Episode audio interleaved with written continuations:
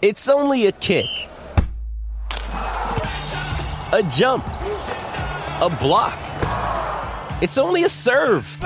It's only a tackle, a run. It's only for the fans.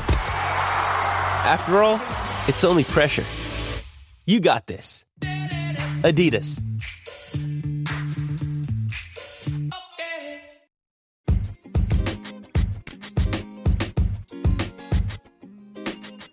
Hi there, welcome to The Tint. I'm your host, Scott Fellman, and it's time for another foray into the world of aquariums from a slightly different perspective. Now, I realize I spend probably an obscene amount of time talking about lots of exotic aquatic habitats, particularly those seasonally inundated forest floors and stuff like that. However, when you think about all the inspiring types of aquatic habitats or ecological niches that we have to model our aquariums after, it's interesting that I probably don't talk enough about one of the most obvious ones the stream.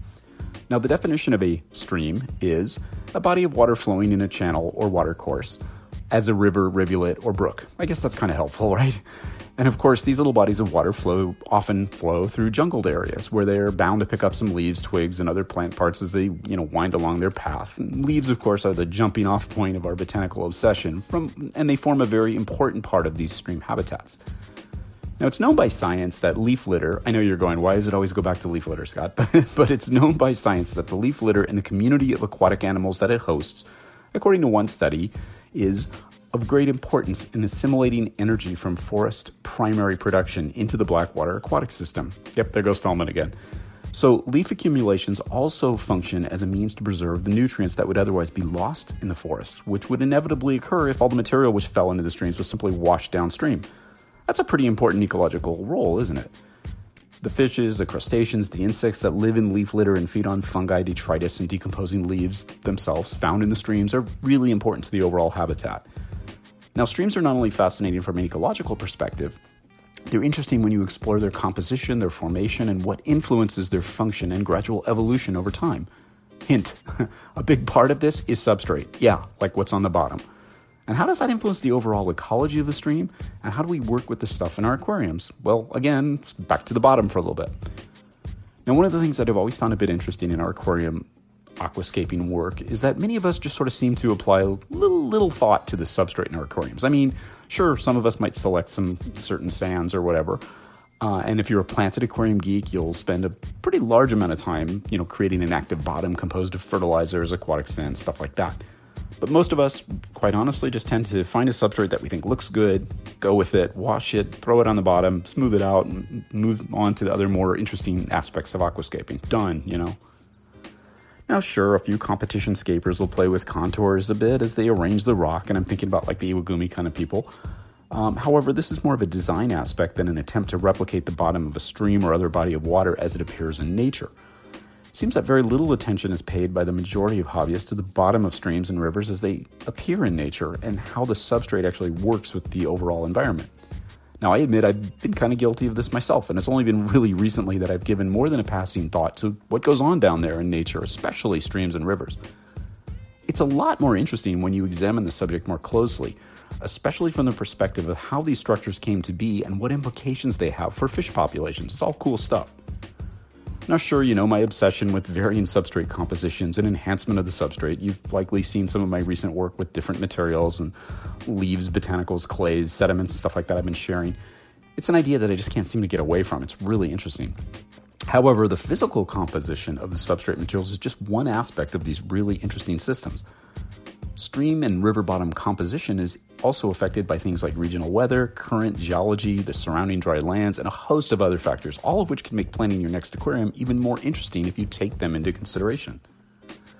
If we focus on streams, it's important to notice that the volume of water entering the stream and the depth of the channels it carves out helps in part determine the amount and size of sediment particles that can be carried along and thus comprise the substrate. And of course, the composition of bottom materials and the depth of the channel are always changing in response to the flow in a given stream. That also affects the composition and ecology in many ways.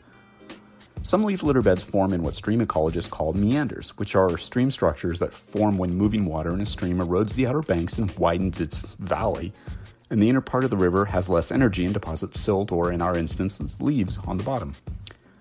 There's a whole fascinating science to river and stream structure, and with so many implications for understanding how these structures and mechanisms affect fish population, occurrence, behavior, and ecology, it's well worth studying from an aquarium perspective. Did you get that part where I mentioned that the lower energy part of the water courses tend to accumulate leaves and sediments and stuff? Yeah, you probably did, because if you're into leaves like I am, you get it.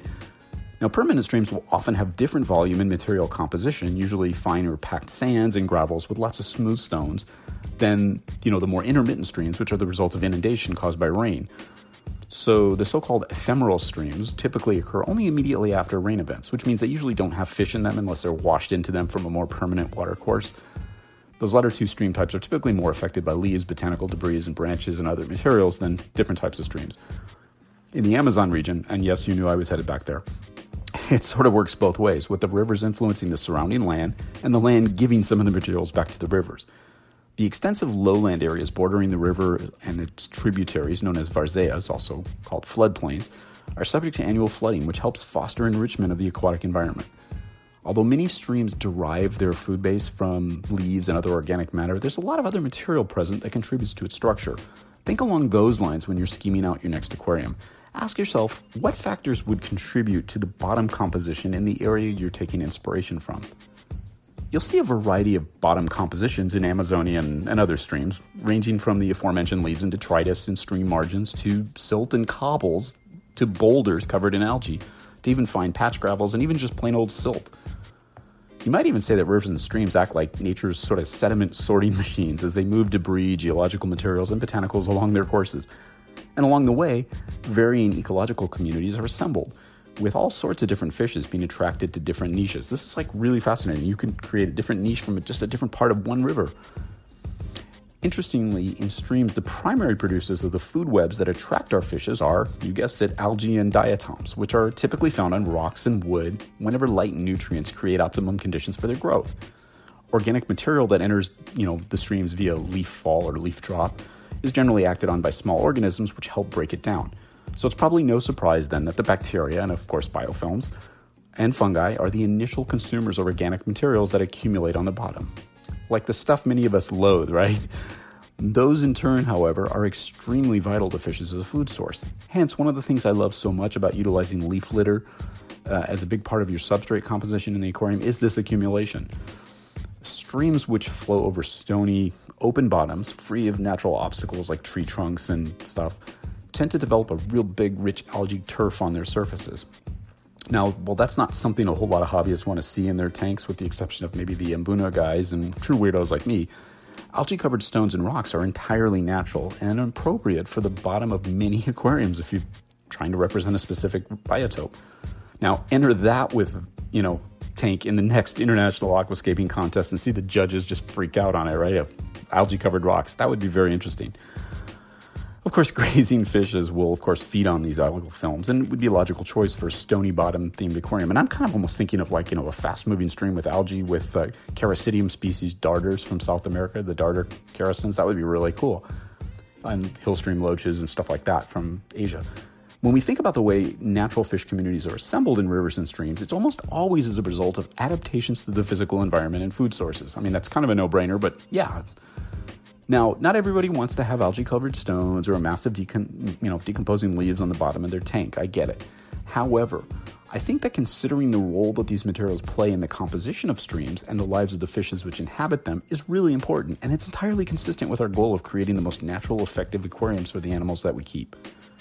As a hobbyist, you can employ elements of these natural systems in a variety of aquariums using any number of readily available materials to do the job look at natural pictures of the natural habitats. Look at the way rocks, soil, and branches come together in streams. They form these interesting physical spaces that fishes use for protection, for foraging, and for reproduction.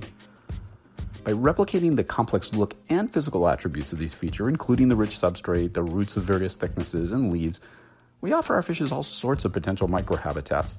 In the aquarium, we tend to focus more on the macro level, creating a nice wood stack, perhaps incorporating some rock, but we seldom allow the whole picture to come together in a more natural way that's what inspired me in the last few aquariums that I did. Is thinking about all those little niches that occur from just one little aggregation of material. Now, the interaction between the terrestrial elements and the aquatic ones is fascinating to me. So, allowing terrestrial leaves to accumulate naturally among the tree root structure we've created fosters this more natural functioning environment as well. As these leaves begin to soften and ultimately break down, they'll, they'll, foster microbial growth, biofilms, and fungal growth, all of which provide supplemental food sources for the resident fishes, just like what happens in nature. We've talked about this many times, right? So, facilitating these processes, allowing the materials to accumulate naturally and break down in situ, is a key component of replicating and supporting these microhabitats in our aquariums. The typical aquarium hardscape, artistic and beautiful as it might be, generally replicates the most superficial aspects of such, you know, uh, habitats on an aesthetic basis, and it tends to overlook their function and the reasons why such habitats form in the first place. When you contemplate the form, function, and evolution which occurs in streams, you can really push yourself and try some new things in the aquarium. Now, there's obviously so much more to streams than the sands, branches, and leaves that accumulate them, and there's so much more we, we could look into, and more than I could ever discuss in this little podcast. However, it's important to consider all of these aspects if we really want to understand these habitats from a different perspective, and that'll lead to all sorts of interesting developments in aquascaping and breeding and all kinds of things we literally have an entire planet of amazing habitats from which to draw inspiration, which, in my opinion, is far more interesting and inspiring than last month's Tank of the Month or whatever. Then again, I'm a guy whose idea of a cool aquascape involves brown water, decom- you know, decomposing leaves, biofilms, and piles of seed pods. So what the hell do I know, right? Until next time, though, I hope that you look deeper and enjoy the research when you're doing it. If you're hungry for a little inspiration, look to nature. She won't disappoint. Stay curious, stay inspired, stay excited. Stay creative, stay adventurous, and always stay wet. Until next time, this is Scott Fellman. Thanks for spending part of your day with me, and I look forward to seeing you on the next installment of The Tint.